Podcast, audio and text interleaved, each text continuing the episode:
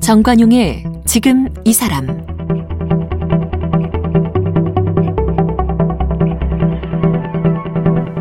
여러분 안녕하십니까 정관용입니다. 이 새해가 되면 야심차게 이런저런 목표들 세우죠. 요즘은 뭐 그 목표 달성을 도와줄 앱을 깔아서 실천 확률을 높이는 방법도 있다고 하던데요. 지금 새해 맞은 지 열흘 지나고 있는데 여러분 계획한 대로 실천 잘 하고 계신가 모르겠어요. 새해 단골 목표 하면 보통 금연, 다이어트 이런 거 꼭 들어가는데 이상하게도 작심삼일이 되기가 참 쉬워요. 그래서 오늘부터 정관용의 지금 이 사람 이 새해에 세운 목표 우리 모두 서로 잘 지키고 있는지 중간 점검도 할 겸 해가지고 신년 기획 작심 삼일 타파 프로젝트를 마련해 봤습니다. 오늘 그 첫 번째 시간으로 금연을 목표로 하는 분들 도와드리겠어요. 특히나 코로나19 확산세에 그 어느 때보다도 금연의 필요성이 절실해지고 있는 상황이죠. 그래서 금연 전문가 모셨습니다. 대한금연학회 회장 맡고 있는 한림대학교 가정의학과의 백유진 교수. 교수님 어서 오십시오. 네, 반갑습니다. 네. 교수님도 담배 피우다 끊으셨나요? 네, 끊은 지가 한 15년 됐습니다. 15년. 네. 네. 담배를 한 번도 안 피워본 분이 금연협회 회장 맡으면 전 별로 신뢰가 안 가더라고요. 예. 이렇게 담배도 피우다가 본인이 끊어보신 분 이런 분들이 더 믿음이 가요. 아무래도 그렇죠. 예. 그렇죠. 예. 음. 지금 우리 흡연율 어느 정도 나옵니까? 지금 2018년 현재 이제 남성 흡연율이 문제인데요. 36.7% 정도로 나오니까 어. 음, 아직 여전히 높고요. 특히 이제 관련형 전자담배나 전자담배 사용자는 포함이 안 된 수치거든요. 그렇죠. 예, 그래서 다 합치면 한 40% 가까이 아직도 네. OECD에서 굉장히 높은 그런 어떤 수준이라고 볼 수 있겠습니다. OECD 평균은 어느 정도 됩니까? 평균 한 저 남성 흡연율이 한 20% 초반 정도 되거든요. 와, 그럼 우리가 저희 한두 한배 정도 되죠. 그래요. 예. 80년대 막 이럴 때는 남성 흡연율이 거의 6, 70% 아니었어요? 80%였습니다. 아, 제가 대학 그러니까 의과 대학 다닐 때 음. 심지어 병원에 이제 강의실이 있었는데 강의실에서 다 담배를 폈습니다. 네. 그때가 1980년대 후반이었거든요. 음. 교수님도 담배를 피고 학생들도 물론 담배를 피고 음. 근데 그 병원이 어린이 병원이었어요, 사실은. 이제 그런 시대에서 지금은 많이 좋아졌죠. 그러나 아직 여전히 멀었다. 예, 한참 멀었죠. 이게 남성 흡연율이고 요즘 또 여성 흡연도 많이 늘었다면서요? 어, 여성 흡연율은 이제 통계 수치로는 한 5%. 음. 그 정도 되는데 실제 이제 여성들 같은 경우에는 아무래도 흡연력을 숨기는 경우가 많거든요. 아. 그래서 최소한 두 배 정도 이상 높을 거다. 예. 이제 이렇게 추정을 하고 있습니다. 예. 아까 그 관련형 전자담배 또 그거 말고 무슨 그 저 액체 액상형도 액상형 있고. 뭐 예. 이거에 대해서 지금 참 말들이 많잖아요. 예.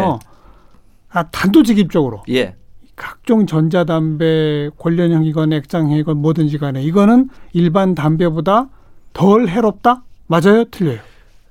말씀드리기 굉장히 어려운 게 이 액상형 전자담배나 관련형 전자담배는 굉장히 최신 담배 제품이거든요. 네, 네. 그리고 담배 회사가 그 성분을 계속해서 첨가한다든지 바꾼다든지 음. 수정한다든지 계속 이렇게 진화하고 발전하는 그런 제품이거든요. 예, 예. 그래서 들어가는 성분을 알 수가 없어요, 사실은. 아, 그래서 이제 그 당시에 나온 거 일반 담배하고 그 성분에서 1대1로 비교를 하면은 그 성분이 굉장히 낮은 것처럼 나오는데 음. 실제 일반 담배 들어가 있지 않은 새로운 물질. 새로운 물질들이 굉장히 들어가 있는데 그거는 안 밝히거든요. 아, 그러니까 이제 그런 예가 우리가 담배 회사에서 필터의 도입이라든지 예. 이런 거를 저 니코틴, 저 타르 담배 예. 이런 걸 홍보를 굉장히 많이 했는데 예, 예. 그게 많이 속았죠 사실은. 예. 그렇게 했는데도 불구하고 흡연에 의한 사망이나 질병에 관리는 그런 어떤 비율이 줄지가 않았습니다. 네. 그래서 새로운 담배에 의한 새로운 질병이 생기는 거거든요. 음. 그래서 과거에 그 담배에 의한 폐암 조직 형태하고 최근에 최신 나온 담배에 의한 폐암 조직 형태가 완전히 다릅니다. 아. 그래서 이제 아주 복잡한 그런 문제가 있기 때문에 네. 뭐 단순하게 일반 담배보다 훨씬 더 안전하지 않느냐 이런 주장을 하는 담배 회사와 그게 일부 이제 동조하는 그런 전문가들도 있지만 깊게 들어가 보면은 그렇게 단순하게 말씀드릴 수 없습니다. 그게 사실은 뭐라도 새로운 제품으로 판매하려면 거기에 있는 성분을 낱낱이 공개하도록 해야 되는데. 근데 아직 뭐 우리나라는 그런 게 없고요. 네. 전 세계적으로도 이제 미국 같은 경우에 미국 식약처 FDA에서 일정 리스트돼 있는 성분만 공개를 하도록 네. 제출하도록 그렇게 돼 있는 법이 있죠. 그 정도 법이라도 있으면 참 좋겠는데 음, 최근에 우리나라에서 이제 국회에서 그런 어떤 담배 성분을 공개하는 담배 회사에서 그 법안을 이제 제출을 했긴 했는데 통과될지는 아직 미지수입니다. 참. 그러니까 모르는 성분들이 많으니 어쩌면 더 위험할 수도 있다. 있겠죠. 가령 이제 액상형 전자담배에서 문제가 된게 네. 우리가 알 수 없는 미지의 이제 DHC라고 해서 일종의 그 대마초 성분을 액상으로 만든 거를 집어넣은 거거든요. 어, 그게 중증 폐렴을 일으켜 가지고 미국에서 예. 굉장히 많은 수의 사망자를 일으켜서 알겠습니다. 예, 음. 그런 문제가 있는 거죠. 그러니까 관련형이든 무슨 뭐 전자담배가 됐건 뭐 그냥 그냥 연초가 됐건 다다 듣는 게 좋습니다. 다안 안 좋다. 예. 그리고 이 담배와 질병 사이의 연관 관계는 수도 없이 연구가 돼 있었죠. 근데 이제 기존 관련에 대해서는 굉장히 많이 예. 돼 있는데 이제 관련형 전자담배와 액상 전자담배는 출시된 지 얼마 되지 않았기 그러니까 아직 때문에 연구는 부족할 거예요. 그러니까 많이 기존. 담배하고 보면 기존 담배하고 보면은 뭐 어, 엄청나게 많은 자료가 있죠. 네. 그래서 이제 제가 강조하고 싶은 거는 가끔씩 이제 담배를 한 20개비 피다가 줄이는 분들이 있습니다. 그렇죠. 예, 한 하루에 세 개비, 네 개비 이렇게 음. 줄였다. 근데 여전히 어떤 특정 질병, 심장마비, 중풍 이런 거는 줄이는데 별 효과가 없어요. 어. 완전히 끊어야 됩니다. 어. 그러니까 각 장기에 대한 영향이 네. 폐에 대한 영향, 심장에 대한 영향, 뇌에 대- 대한 영향 이런 게 다 다르거든요. 음, 연기가. 그래서 심장마비, 중풍 같은 경우에는 그걸 완전히 예방하기 위한 거는 네. 한 개비도 되지 않는다. 네. 이게 굉장히 중요한 원칙이죠. 네. 그런데 담배 끊기 어려운 거는 이게 중독성 때문이잖아요. 그그 중독성도 중독성의 메커니즘을 좀 소개해 주세요. 예, 그 메커니즘은 결국에는 이제 니코틴이라는 물질이 음. 있는데 그 담배에 아주 특이적으로 많죠. 근데 문제는 이제 담배 회사들이 여러 실험을 통해서 조금 더 중독성을 강하게 강화시키는 그런 여러 가지 제조 공정을 굉장히 많이 연구를 했거든요. 일부러 중독성을 강화하는. 강화하는 그게 이제 가향 물질이라든지 맞아요. 예. 그러니까 쉽게 끊기가 어려운 거죠. 음. 일반 담배 그러니까 우리가 과거에 조선 시대 때 만들어서 담배 이렇게 예, 말아 가루를 만들어가 거. 말아 피우는 거하고는 전혀 다른 제품인데 네. 예, 이제 일반인은 그걸 잘 모르죠. 똑같 그리고 더 부드럽다는 거는 사실은 안에 여러 가지 첨가 물질을 집어넣어서 음. 인체에 흡수될 때 아주 부드러운 이제 풍미라든지 잘 흡수되게. 흡수되게. 근데 그게 사실은 더 안 좋은 거죠. 그리고 더 중독되게. 더 중독되게 하는 거죠. 예, 예. 그래서 최근에는 이제 가향 물질에 대한 금지, 첨가하는 걸 금지하는 그런 법안들을 또 국회에 이제 제출했는데 전 세계적으로 이제 그런 거를 금지를 시키고 있거든요. 음, 그것도 이제 언제 통과될지 조금 지켜봐야 됩니다. 담배의 중독성이 대마초 중독성보다 강하다면서요? 그렇죠. 그러니까 이제 그 중독도 일시적인 중독하고 장기적으로 봤을 때 중독이 다른데 담배 같은 경우에는 니코틴 중독은 굉장히 교모하게 그렇게 중독성을 만들기 때문에 어떻게 보면은 길게 봐서는 더 어려울 수 있는 거죠. 음. 그래서 이제 한 5년 끊었다고 하는 분들도 좀 스트레스 받았다든지 이러면 바로 또 담배를 다시 재흡연하는 경우가 많고 네. 접근성 문제가 있는데 언제든지 담배를 살수 편의점에서. 살 수 있기 때문에 예. 그게 큰 문제가 되는 거죠. 음. 그래서 아까 뭐 5년 끊었다 이렇게 표현 쓰시는데 정확한 말로는 5년 참고 있다가 맞다면서요.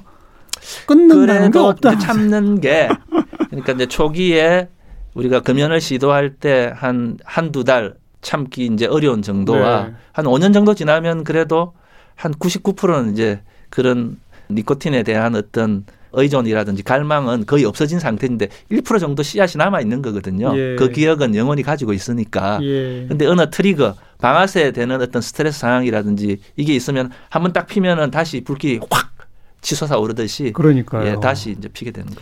그다음 오늘 처음 시작하면서 얘기했습니다만 이 코로나 19가 흡연자한테 더 취약하다. 예. 또 담배의 어떤 특정 성분이 코로나19 바이러스의 침투를 더 용이하게 하더라. 예. 맞아요? 예. 사실은 코로나 바이러스뿐만 아니고 모든 호흡기 질환의 바이러스라든지 혹은 세균, 결핵, 폐결핵 이런 거에 흡연자들이 훨씬 더 취약하다. 이런 내용은 이미 많이 밝혀져 있습니다. 음, 음. 특히 이제 사스, 메르스 때도 마찬가지고요. 그러니까 코로나 바이러스도 이제 유사한 그런 패턴의 취약성을 흡연자들이 가지고 있다. 그러니까 아무래도 그 호흡기 질환이라는 게 호흡기를 통해서 뭔가 나쁜 균. 균이 됐건 바이러스가 됐건 들어가는 건데 예. 입꼭 다물고 있는 사람보다는 자꾸 담배 피우느라고 입 벌리고 뭐 하는 사람이 나쁘겠죠. 그런데 이제 그 입 벌리는 것 자체도 노출의 위험성을 높이지만은 음. 담배에 이제 들어있는 결국 이제 니코틴 성분이 코로나 바이러스가 폐포, 폐세포에 더 쉽게 이렇게 결합할 수 있도록 만들어서 아? 예, 침투를 더 쉽게 만들어 준다는 겁니다. 어. 코로나 바이러스가 보면은 이렇게 왕관처럼 울퉁불퉁한 그런 단백질을 가지고 예, 있거든요. 예, 예. 그게 이제 에, 폐에 있는 특정 효소, 우리가 조금 어려운 말로 어, 엔지오텐신 전환 효소라고 하는데요. 음. 그 효소가 그 폐 조직에 굉장히 많습니다. 그게 굉장히 잘 이제 결합돼요. 예, 결합되도록 흡연이 만드는 거죠. 아. 특히 니코틴이. 예. 그래서 그래서 이제 굉장히 이제 취약하고 염증도 더 많이 일으키게 만들고. 음. 그러니까 이제 흡연자들은 사실은 코로나가 아니더라도 코로나는 이제 팬데믹으로 인해서 굉장히 이제 지금 뭐 어, 관심을 끌고 있지만 코로나 없는 세상에서도 흡연자가. 굉장히 다른 질병으로 뭐 음. 이렇게 사망하는 예가 훨씬 더 많았거든요. 네. 우리나라 같은 경우에 1년에 약 6만 8천 명이 흡연에 의해서 예, 사망한다고 이렇게 추정이 되고 있는데 음. 지금 이제 코로나 같은 경우에는 물론 갑자기 생긴 거지만 예. 이게 해결이 됐다고 해서 이제 흡연 문제는 여전히 남아 있기 때문에 알겠어요. 앞으로도 계속 조심해야 되겠죠. 6만 8천이라고 하는 숫자가 모든 질병에서 그 흡연이, 질병의 예. 원인이 흡연이었던 네. 이런 겁니까? 그 사망자. 그러니까 어. 우리나라가 1년 사망자 수가 한 27만 명 정도 되거든요. 네. 그 중에 6만 8천 명이면은 와. 약한 27% 정도가 예. 지금 현재 사망자 수의 27%가 흡연 때문에 사망한다. 음. 전 세계적으로는 매년 900만 명 정도가 사망한다. 이렇게 되어 있습니다. 음. 근데 이제 또 이- 그런 얘기를 들으면 담배를 피우고 있는 분들 가운데는 아 무슨 소리냐 담배를 피우면서 스트레스 풀어가지고 그나마 그 생명을 연장한 사람의 숫자도 따지고 보면 수십만 넘을 거다 이런 얘기 하거든요. 예, 근데 실제적으로 저희들이 이제 연구를 해보면은 그러니까 이제 스트레스라는 게 우리가 흡연이라든지 음주를 통해서 잠시 회피를 하는 거거든요. 그러면은 스트레스 상황이라는 거는 담배 피고 돌아온다고 예, 해소되어 있는 게 아니죠. 해결이 돼 있는 게 아니죠. 음. 결국에는 이제 담배라든지 술이라든지 어떤 의존성 물질을 통해서 해결을 하는 그런 어떤 습관을 들이면요. 예. 장기적으로 보면은 스트레스의 어떤 대응력이랄까 이제 내성이 약해지기 때문에 오히려 교육의 기회도 이제 없기 때문에 사망률이 더 올라간다고 돼 있죠. 그래서 일시적으로 금단 증상이거든요. 그게 네. 스트레스 받을 때 담배 한 대 피면 좀 풀리는 느낌, 일시적인 느낌은 사실은 금단 증상의 일종일 수도 있거든요. 음. 담배를 안 피고 있다가 뭔가 짜증이 날 텐데 피면 좋아지는 그런 느낌하고 유사하기 때문에 네. 그래서 스트레스에 훨씬 더 취약하다고 돼 있습니다. 그래요. 예. 어. 그래서 스트레스를 조금 관리하는 다른 방법을 배워야지 음흠. 담배를 통해서 흡연을 통해 스트레스를 관리한다는 거는 사실 말이 되지 않는 말이죠. 말이 안 되더라. 예. 음. 실제 스트레스 레벨이 훨씬 높아요. 그분들이. 흡연자들이. 네. 네. 예. 그 담배값을 팍 올리면은 그 흡연율이 뚝 떨어지더라. 뚝. 뭐 이런 거는 국제적으로 연구가 많이 돼 있잖아요. 엄청나게 많이 돼 있죠. 근데 우리나라는 그 팍 안 올려서 그런지 아, 우리나라도 2015년에 꽤 많이 떨어졌습니다. 사실은 1년에 1% 줄이기가 굉장히 어렵거든요. 어. 다른 여러 가지 비가격 정책을 통해서 아무리 여러 가지 담배 규제 정책을 해도 1년에 1% 떨어뜨리면 굉장히 많이 떨어뜨린 건데 예. 2015년 당시에는 그래도 최소한 한 3%이 정도 4% 떨어졌거든요. 네. 근데 이제 아무래도 약발이 다 하는 거죠, 우리가. 그러니까요. 예. 그러니까 이게 이제 전문가들 중에서는 물가 연동제로 예, 담배 가격을 올리든지 음. 아니면은 주기적으로 5년마다 한 번씩 올리든지 이런 식으로 이야기를 하고 있고 담배 가격 수준은 OECD 중에서 뭐 제일 꼴찌라고 보시면 되죠. 그러니까요. 4,500원 정도면은 네. 보통 한 어, 한 8달러에서 10달러 정도는 하거든요, 평균. 8, 9천 원, 만 원 이렇게 되죠. 그렇죠. 어. 그러니까 뭐 호주 같은 경우는 2만 원이 넘습니다. 예. 그러니까 흡연율이 굉장히 낮죠. 음. 10% 이하거든요. 남성 흡연율이. 음. 그러니까 이게 담배 판매한 수익이 정부 재원으로 들어가잖아요. 많이 들어가죠, 담배세가. 그것 때문에 흡연율을 떨어뜨리기 위해 담배값을 대폭 올리겠습니다라고 처음 말은 꺼내놓고 슬금슬금 줄여요. 막 서민을 위한다는 식의 정책인 양 하면서 근데 꼭 그렇다고 보긴 어렵고요. 아무래도 정부 입장에서는 이 저소득층이 흡연율이 뭐. 높습니다. 예. 그래서 그런 딜레마가 있는 거죠. 또 음. 너무 올리면은 어쨌든 초기에는 임팩트가 저소득층, 취약층이 많이 가거든요. 물론 이제 그분들이 더 많이 끊긴 하지만 아니, 특히 저소득층은 어, 흡연으로 인해서 건강이 나빠지고 사망에 이르고 할 확률도 더 높은 더 분들이잖아요. 높, 높죠. 건강 불형평성이 훨씬 더 높다고 돼 있기 그러니까 때문에 그럴수록 강력하게 해야 되는 거 아닙니까? 그래서 이제 지원도 더 하고 하면 되는데 사실 우리가 이상론적인 또 이야기와 현실적으로 음. 어떤 식으로 접근해야 될까 이것은 좀 다른 문제이기 때문에 네. 예, 세금 올리는 문제는 또 쉬운 문제는 아니고요. 근데 그- 그동안 5년 동안 안 올렸기 때문에 거기에 대한 어떤 여러 가지 공론화 과정을 또 거쳐서 네. 어느 정도까지 우리가 올려야 될지 보건 경제학적으로도 사실은 흡연 문제가 왜 문제가 되느냐 하면은 과거에는 스트레스도 풀고 뭐 생산성도 올린다고 돼 있었는데 최근에는 흡연에 의한 경제학 손실이 훨씬 더 크다는 게 이미 밝혀져. 있으니까 예. 그렇죠. 음. 사회 전체적인 경제 성장을 지속 가능한 성장을 이루기 위해서는 네. 흡연율이 떨어져야 됩니다. 네. 얼마 전부터 이 구명 광고 보니까 아주 딱 명시적으로 흡연은 질병입니다. 이러더라고요. 예. 질병이에요. 질병이죠. 그러니까 이제 그게 이제 담배 사용 장애라는 질병 코드도 있고요. 그게 어. 이제 정신과적 질병이고 아니면 이제 니코틴 의존 이제 이렇게 돼 있고 그게 끊기가 어렵다는 거거든요. 음. 그래서 이제 전 세계적으로 아주 끊기가 어려운 만성적으로 재발하는 질병이다 이렇게 돼 있습니다. 네. 우리가 이제 만성적이라는 거는 계속해서 피는 거고 그렇죠. 재발한다는 거는 끊었다가 피고 끊었다가 피고 이렇게 하기 때문에 예.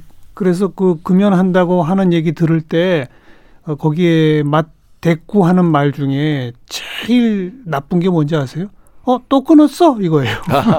그래서 마크 트웨인이 담배 끊는 거는 굉장히 쉽다. 나는 매일 끊고 있기 때문이다. 네, 그런 이야기를 했다고 합니다. 바로 그게 예. 어, 또 끊었어? 이거는 그야말로 끊겠다고 해놓고 며칠 못 가 무너지고 무너지고 이런 거 아닙니까? 예. 어. 근데 이제 꼭 말씀드리고 싶은 것은 담배를 끊으면 굉장히 독한 사람이다. 이런 표현도 있었거든요. 그런데 그건 이제 개인적 수준의 어떤 책임으로 흡연 문제를 돌리는 거고 사실은 사회적 책임 네. 이런 것도 우리가 좀 곰곰이 생각해 봐야 되거든요. 네. 그래서 이제 흡연이라는 문제가 개인의 행태, 행동 문제가 아니고 전체적으로 보면은 인구 집단, 사회적인 문제다. 사회적 네. 차원에서 어떻게 규제할 것인가. 네. 특히 청소년. 이게 이제 청소년 흡연율이라든지 신종 담배라고 하는 전자담배 그렇죠. 뭐 이런 것도 청소년층에서 굉장히 문제거든요. 네. 그래서 그런 테크놀로지와 결합된 그런 어떤 담배 제품들을 어떻게 규제할 건가 이게 전 세계적인 사실 보건 당국의 예. 하나의 과제가 되겠죠. 어, 그래서 저희도 지금까지 계속 그런 전자담배 유해성이라든지 또 담배 값 가격의 문제라든지 그리고 또 신종 물질들이 들어가면 공개하도록 제도를 바꿔야 되지 않느냐 뭐 이런 얘기들 예, 사회적인 얘기를 쭉 해왔던 거 아닙니까? 맞습니다. 예. 근데 이제 이제부터는 어 작심삼일 타파하니까요. 예. 이제 개인적 차원에서 내가 금연하기로 결심했다 그러면 하나의 질병이라고 그러니까 네. 이것도 치료를 받아야 되는 거예요? 예, 치료를 받아야 되고요. 어. 그래서 이제 각국에서 가이드라인을 이제 제정을 해서 치료는 어떤 방식으로 하는 게 좋겠다. 이게 이미 많이 나와 있습니다. 네. 그래서 제일 이제 기본적인 두 가지 조건이 상담을 많이 받아야 되고요. 음. 일, 일종의 물질 중독이니까. 그다음 두 번째는 그 중독을 치료하는 약이 있습니다. 네. 금연 보조제 또는 금연 약물이라고 하거든요. 예. 그거를 이제 활용을 하면은 금연 성공률이 굉장히 많이 높아지죠. 네. 최소 세 배 내지 다섯 배세배 내지 다섯 배. 예. 어. 그럼 이 상담은 어느 뭐 전문의하고 해야 돼요? 정신과 전문의예요? 아, 아니면 그렇, 그렇지는 않고요. 금연 상담은 전문적인 심리 상담하고는 좀 달리 음. 정형화되어 있는 그런 내용이거든요. 그래서 그냥 의료인들도 하고도 간단하게는 하실 수 있고요. 네. 그 다음에 보건소 금연 클리닉의 금연 상담사 그렇죠. 혹은 금연 콜센터에 음. 금연 상담사가 있거든요. 그래서 이제 필요한 내용에 대해서 내가 이런 이런 점이 금연할 때 네. 불편하다, 힘들다 이러면은 이제 상담도 해주고 예. 가까운 병의원 혹은 보건소 또는 이제 우리나라가 그나마 세계 보건 기구로부터 굉장히 높이 평가받는 부분이 금연 치료 서비스가 체계가 굉장히 잘 돼 있는 편입니다. 다 그 정부 지원을 받아서 거의 아니 무상으로 보시면 되거든요. 그죠? 어. 그리고 금연 캠프라고 해서 어 심지어 4박 5일 동안 입원을 해서 치료하는 거는 사실 전 세계적으로 없는 겁니다. 어. 그게 2015년에 담배값 인- 인상 재원으로 마련한 그런 프로그램이기 때문에 예. 좀 많이 활용을 하면 좋겠습니다. 4박 5일을 입원을 해서 네.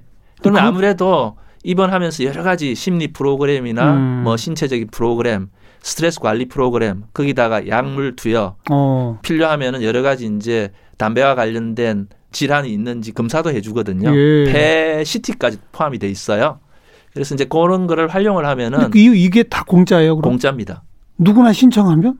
아, 누구는 아니고 담배를 최소한 이제 20년 이상 피고 음. 어, 니코틴 중독이 좀 심해서 어허. 담배를 여러 번 끊는 걸 시도를 했는데도 불구하고 실패한 예, 사람. 실패한 분들 네. 고위험군이라고 하는 네. 그런 분들은 뭐 대부분이 그런데 고위험군이거든요. 맞아요. 나이가 마흔 한 쉰 넘어가면 고위험군이니까 특히 예, 당뇨, 고혈압, 뭐 고지혈증이라든지 각종 암이 있다든지 음. 이런 분들은 빨리 끊는 게 좋습니다. 그분들이 우선 대상이 우선 대상이죠. 예. 그래서 그분들이 조금 신청을 해서 그런 서비스를 받으면 아무래도 어 4박 5일이라는 기간이 금단 증상이 가장 이렇게 심하게 올라올 그런 시기이기 때문에 그, 그게 그 제일 피크가 언제예요?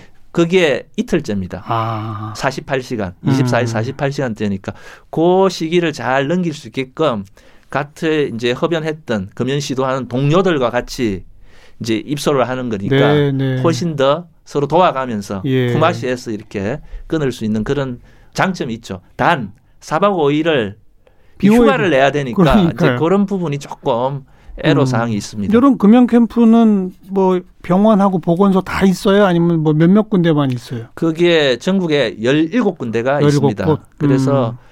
보통은 이제 대학병원급에서 네. 관리를 하고요. 그래서 어, 뭐 의사, 간호사, 음. 심리 상담사 이런 분들이 다 이제 달라붙어서 굉장히 철저한 케어를 해주기 때문에 네. 금연 성공률이 당연히 굉장히 제일 높습니다. 높겠죠. 예, 어. 한 60% 6개월 성공률 된다고 되어 있거든요. 요게 제일 센 거네요. 제일 센 캠프가. 예, 근데 이것도 공짜다. 예, 근데 그거 말고는 그냥 보건소나 일- 일반 병원, 병원. 그 이런 데 가서 상담하고 네, 금연 보조제나 금연 약물 처방받고 이런 것들이 다 역시 공짜다. 공짜라고 생각하시면 어. 됩니다. 일부 초기에 뭐 한 20% 자기 부담이 있지만 어쨌든 프로그램 이수를 하면은 음. 100% 환급을 해주니까 공짜라고 보시면 되겠죠. 이 금연 보조제나 금연 약물이라는 건 뭐예요? 아, 사실은 똑같은 약물인데요. 금연 보조제는 이제 일반 의약품이라서 의사의 처방이 필요 없는 네. 그런 약을 금연 보조제라고 예, 하고 예. 금연 약물은 꼭 의사의 처방이 있어야 예, 되는 예. 먹는 약을 예. 금연 약이라고 사실은 똑같은 약인데 어. 우리나라만 이렇게 분리를 해놓은 겁니다. 성분이 같아요, 그럼? 성분이 다르죠. 어떻게 달라요? 어, 니코틴 보조제라고 해서 어. 니코틴 대체제라고 해서 니코틴 패치나 니코틴 껌, 네. 니코틴 사탕이 이제 니코틴이 들어가 있는 거예요. 그렇죠. 근데 이제 들어가 있는 양이나 혹은 흡수되는 속도가 담배와는 비교할 수 없이 굉장히 농도가 약하거든요. 네. 그러니까 그러니까 니코틴이 몸에서 빠져나가는 걸 못 견디는 게 금단 현상이니까. 예. 그걸 조금이라도 줄여주기 위해 주는 게 미량의 니코틴을 투입하는 것. 그렇습니다. 요게 보조제잖아요. 예. 어. 그래서 보통 한 8주 정도 쓰면은 예. 그 8주라는 기간 동안에 이제 저- 점점 몸이 적응을 하니까 그러면서 점점 또 양을 줄여 나가는 줄였죠. 거죠. 예. 어. 그렇게 하는 게 이제 니코틴 보조제고 네. 금연 약물은 이제 금연을 위해서 임상 시험을 통해서 특정한 약물을 개발을 했거든요. 음흠. 그래서 이제 그 약을 투여를 하면은 우리가 니코틴하고 비슷한 그런 양리 작용을 통해서 아. 뇌의 그 중독 중추를 조금 건드리거든요. 예. 그래서 니코틴이 없이도 우리가 이제 생활하는데 금단 음. 증상이나 흡연 갈망이 없이 음흠. 그게 생활할 수 있도록 도와주는 건데 어, 금연 약물이 아무래도 조금 더 효과가 효과가, 있기 때문에 어. 처방에 들어가는 거죠. 네. 또 부작용도 조금 주의를 해야 되고 네. 그렇습니다. 그렇지만 그 금연 약물은 의사의 처방이 있어야 필요합니다. 되니까 그거는 보건소에서는 못 박는 거. 보건소에서도 의사, 가 있는 의사 경우에는 예, 처방이 나면 가능하지만. 어. 일반적으로 보건소에서는 금연 보조제인 니코틴 대체제를 금연 상담사만 만나니까. 그렇습니다. 예, 예. 근데 더 좀 그 확실하게 효과를 높이기 위해서는 가급적 의사와 상담하고 금연 약물 처방까지를 받아라. 예, 그게 이거로군요. 좋습니다. 그다음에 이제 뭐 또 가장 일반적인 것은 사탕이나 은단에 의존한다. 뭐 이런 네, 거 있어요. 예. 그건 어떻게 생각하세요? 사실은 대체 행동이 필요하거든요. 음. 그러니까 왜냐하면 이제 우리가 물질에 대한 중독도 있고 행동에 의한 중독도 있기 그렇죠. 때문에 행동을 이제 바꾸는 게 필요한데 은단 정도에 중독된다고 크게 건강상 문제가 있다고는 이제 보이지 않는데 뭐 사탕도 마찬가지인데 음. 사탕 같은 경우에는 기존에 당이 좀 높다든지 당뇨가 있다든지 이런 분들은 아무래도 금연 후에 체중이 증가하기 때문에 예. 혈당은 좋지 않거든요. 음. 그래서 이제 그런 부분들은 조금 더 건강한 식습관은 결국에는 오이라든지 뭐 당근이라든지 칼로리가 적고 음. 담백한 야채 위주로 이제 조금 섭취하는 게 더 도움이 될 것 같고요. 그다음에 생수가 굉장히 물을 활용하는 게 굉장히 좋습니다. 물을 많이 마셔라. 담배를 피고 싶을 때마다 생수 마셔라. 한 500ml짜리 그 음.